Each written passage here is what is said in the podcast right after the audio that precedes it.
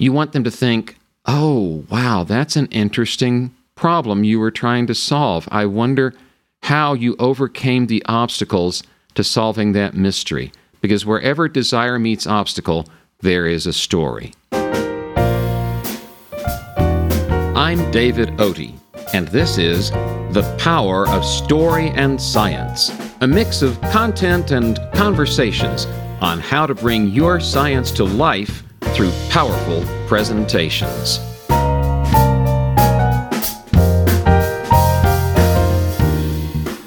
Today you're going to hear a Q&A episode in which I answer some of the questions I have been asked about topics that come up in my workshops, most notably the one titled The Art of Connecting. In my answers, you will gain deeper insights into storytelling, scientific rigor, and the development and use of specific purpose as a content filter.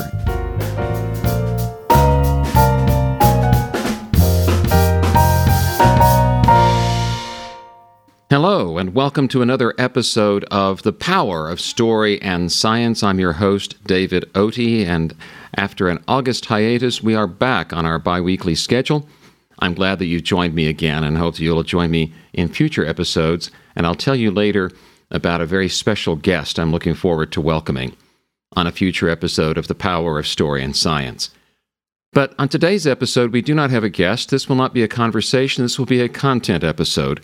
Specifically, the content I'm going to provide you with today will be answers to frequently asked questions that I have gotten from audience members at actual presentations of my workshops on the art of connecting. You'll recall that a frequent theme of this show is how to connect with your audience so that your information actually goes somewhere. Because your information goes nowhere if you don't meet the needs of your audience members. And specifically, they need good information from a trusted source. So it starts with building trust with your audience. And one of the best ways to do that is using the power of story. Hence the theme of this show, The Power of Story and Science. You've heard me talk about the science of oxytocin, the neurotransmitter that is released when you hug someone, when you pet your dog, or, according to research, when you hear a story. And that raises a number of interesting questions, some of which we're going to deal with right now. So stay with me. Let's start going through some of those questions. Before we talk specifically about story, let's talk about specific purpose, because this is often a starting point for me when I'm working with speakers whom I coach. Remember that specific purpose is the answer to the question, what do I want my listeners to think, do, or feel differently when I am done? Until you know the answer to that question, you're not ready to start framing your message. What is it you're trying to accomplish for your audience? And by extension, of course, that requires you to know something about your audience. So a question I'm often asked after I talk about specific purpose is, do you tell your audience your specific purpose up front? And the answer is not necessarily. You need to be very clear in your own mind what your specific purpose is. That does not mean you have to tell your audience members at the outset the outcome you want them to get. You might want to lead them there. You may start with a premise statement. For example, a premise statement I have used is, the premise of this presentation is that every scientist in this audience can pick up tools today that will help them connect more deeply with their audience members when they give presentations and thereby increase their chances of getting the results they want, such as funding, collaboration, or an expansion of your reputation. So you see, that's a premise statement, and the specific purpose is implied in that premise statement, but the premise is more of a benefit to the listeners. So the answer to the question, do you tell your audience your specific purpose up front, is not necessarily. I wouldn't say you would never do that. The important thing is to make sure you are very clear on what that specific purpose is in your own mind, so you can use that as a filter. Nothing goes into your presentation if it doesn't pass this test. Does it support my specific purpose? Another question that often comes up, because I talk to people about using story as a way of connecting with their audience, is, should your story weave through your entire presentation, or does it serve as an initial setup? It can do either. It can be an initial setup, and by setup, I mean very often what you're trying to do with a story in a technical presentation is engage your listener's curiosity. You want them to think, oh, wow, that's an interesting problem you were trying to solve. I wonder how you overcame the obstacles to solving that mystery. Because wherever desire meets obstacle, there is a story. Now, that story can address why you found this information so essential to uncover.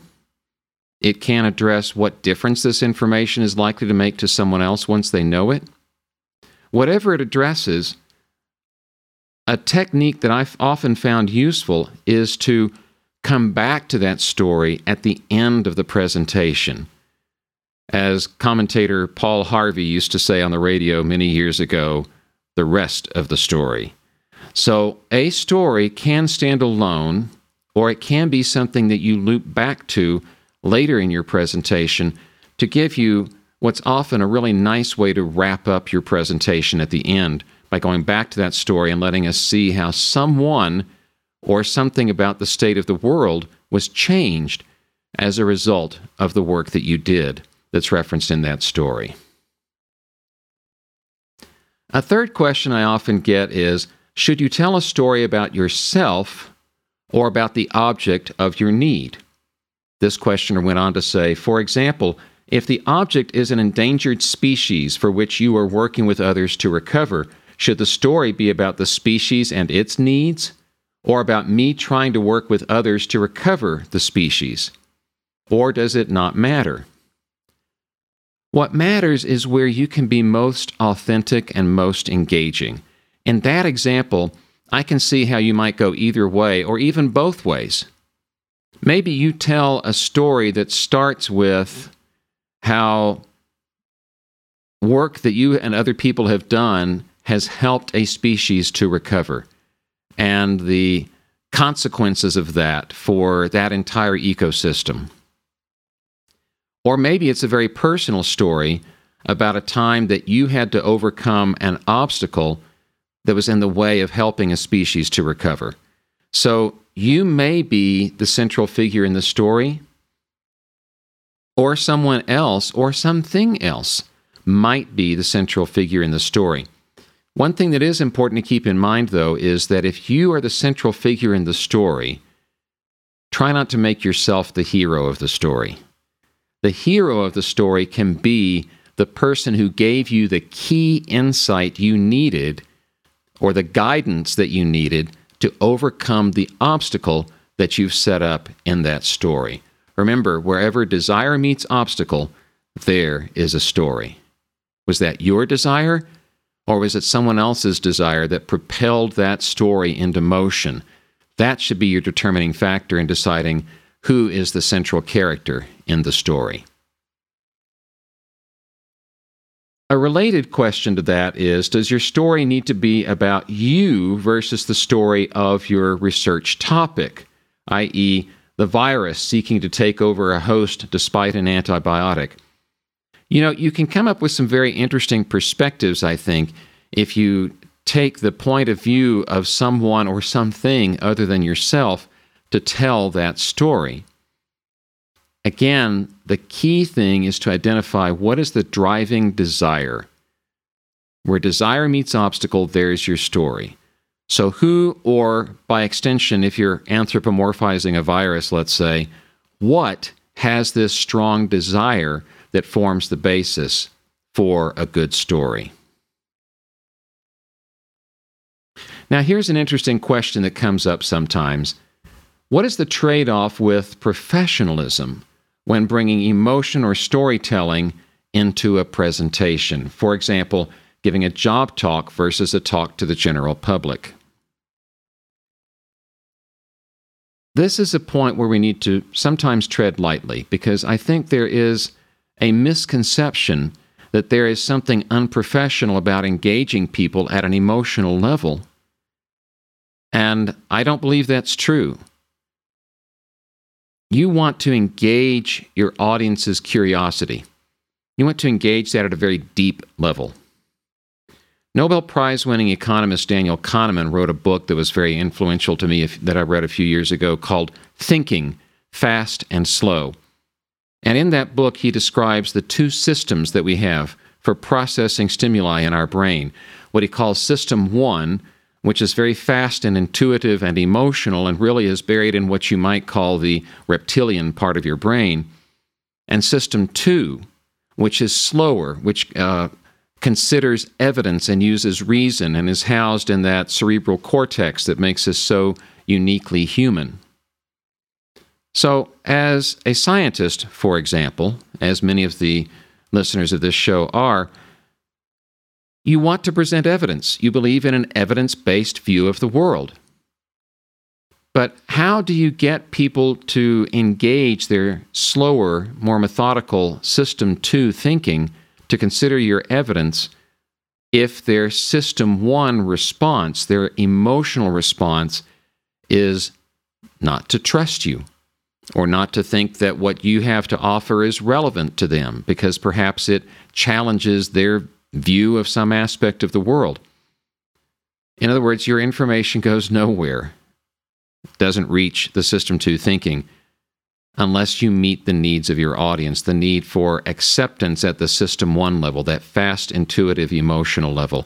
And that's what using story is really all about. It's how you engage your audience at an emotional level.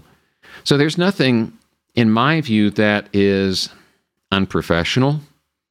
There's nothing, in my view, that is manipulative or even unscientific about using story to engage your listeners and build that connection with them that allows them to feel empathy toward you.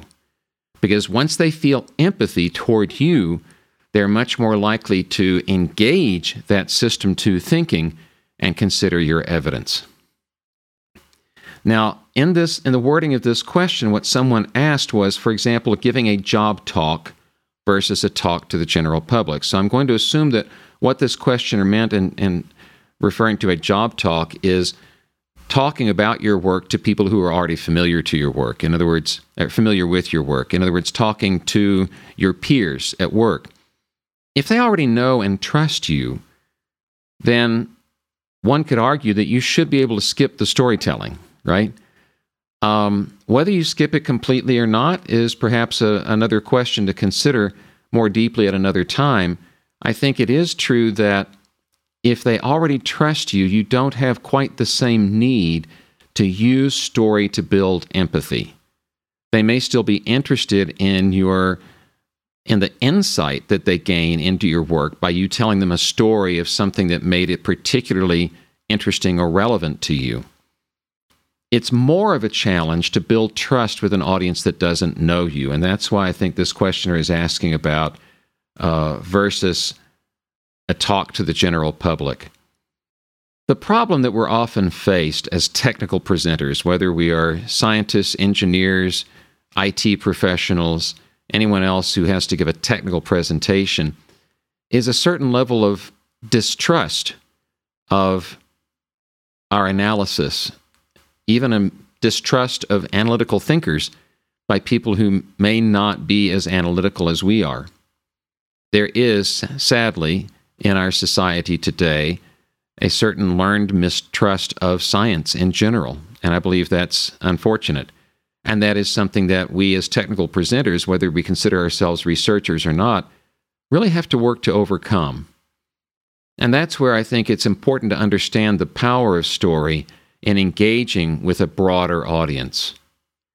Anyone who has ever taught somebody something knows that it's a challenge, as soon as you're teaching more than one person at a time, to reach each individual in your audience at the level where they are, the level of their understanding. So if you can start by building trust, then you're more likely to have people move with you, even if they're at different levels of understanding of your subject. So The trade-off with professionalism, I'm not sure there is a trade-off. I think that to think that it's unprofessional to use story to engage people may be an idea that comes about because you see people stand up sometimes and tell a joke awkwardly to get a talk started. And that's not the same thing. That's attempting to use something as an icebreaker that is completely unrelated to the topic, and I don't advise doing that at all. But when your story answers a question like, and here I'm going to refer to my book, The Speaker's Quick Guide to Telling Better Stories, if it answers one of the questions in Chapter 1 like, what did this information mean to you when you first learned it? Or what need drove you to discover this information?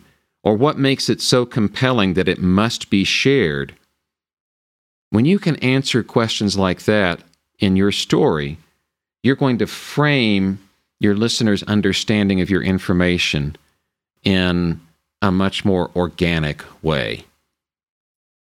So I would say there's not necessarily any loss of professionalism, or let us say any loss of scientific or technical rigor in terms of presenting your information when you frame it with a story addressing one of those questions. I have a few more questions that I'm going to take. And of course, I welcome your questions. I'll give you my contact information toward the end of the show, and you're welcome to contact me with questions for future episodes. I'll come back to some more questions that I think are of particular relevance to people who give scientific talks after this short break.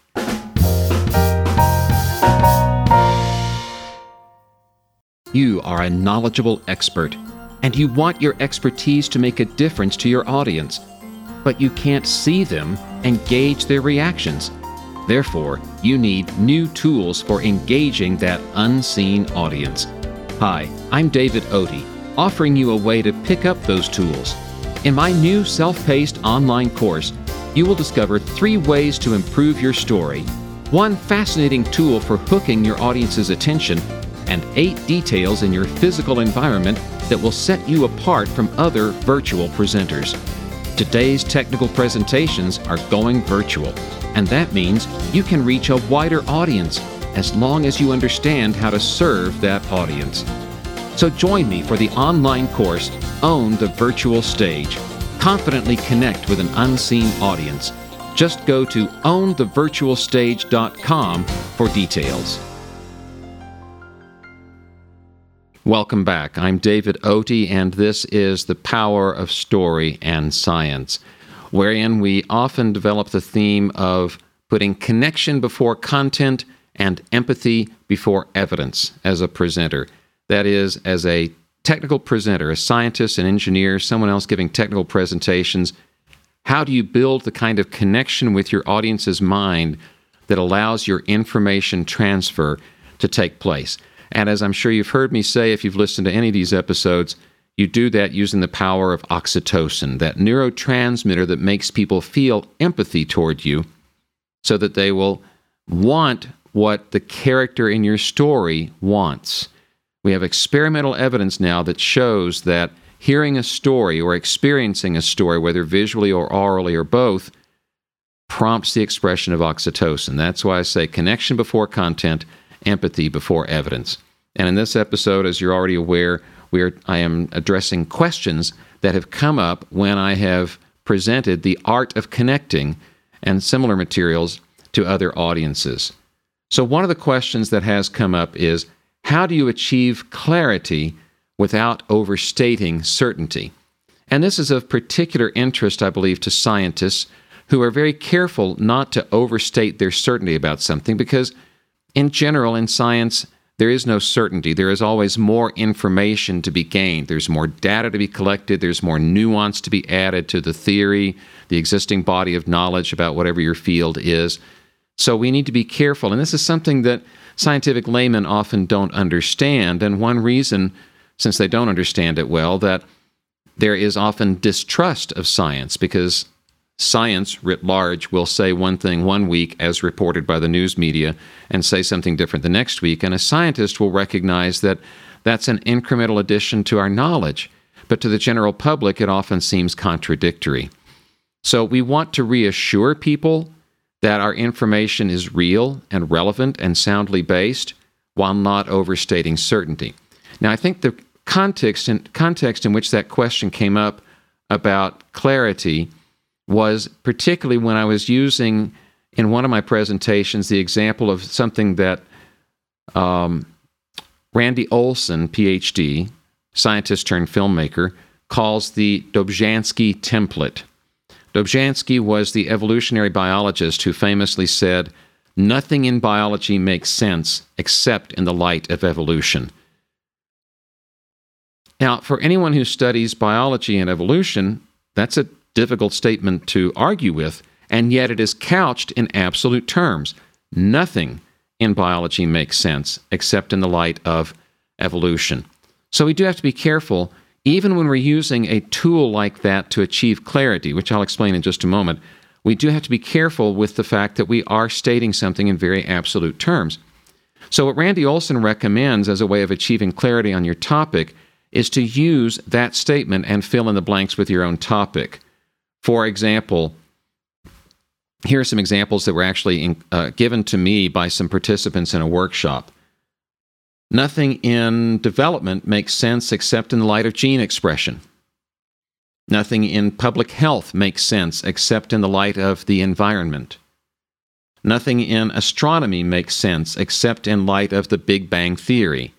So each of these, while a statement in absolute terms, because it starts with the word nothing, is still a statement that I believe allows room for some wonder about, well, how does something that I'm seeing here in astronomy relate to Big Bang Theory?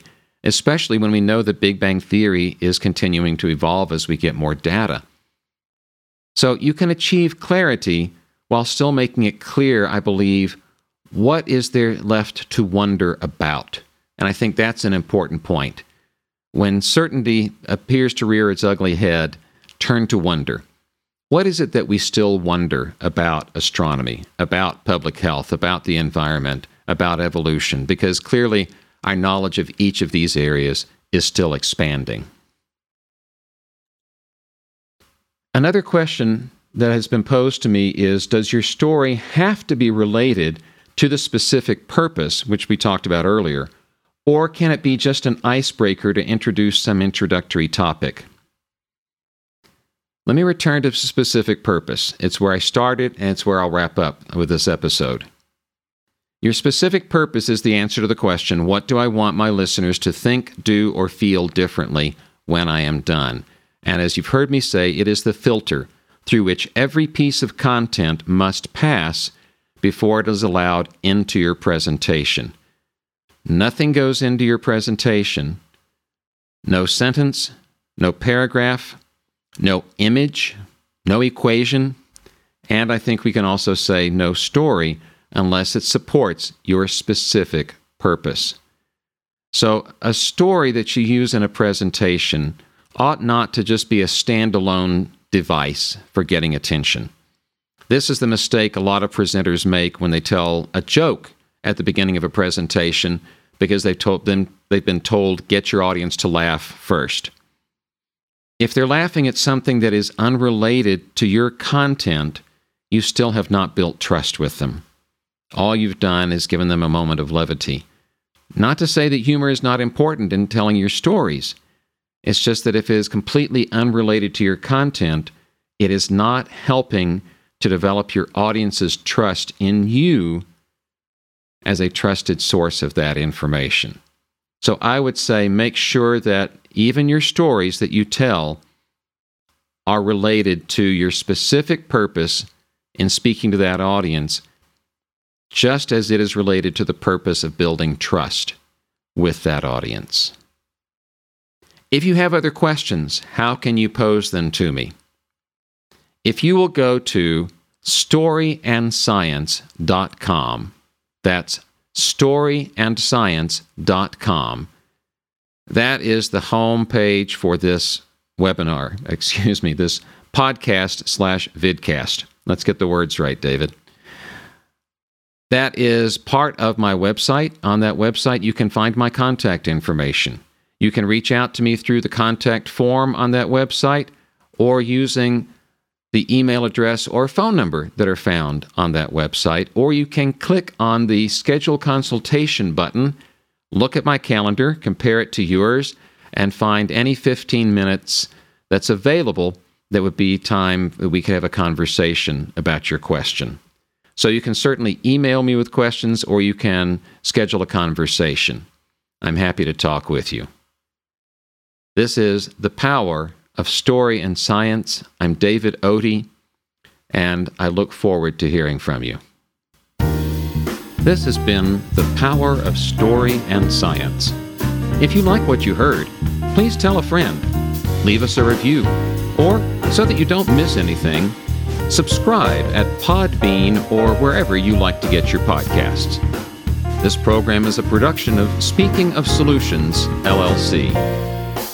Theme music by Kevin Lufkin. I'm David Otey. Thanks for listening.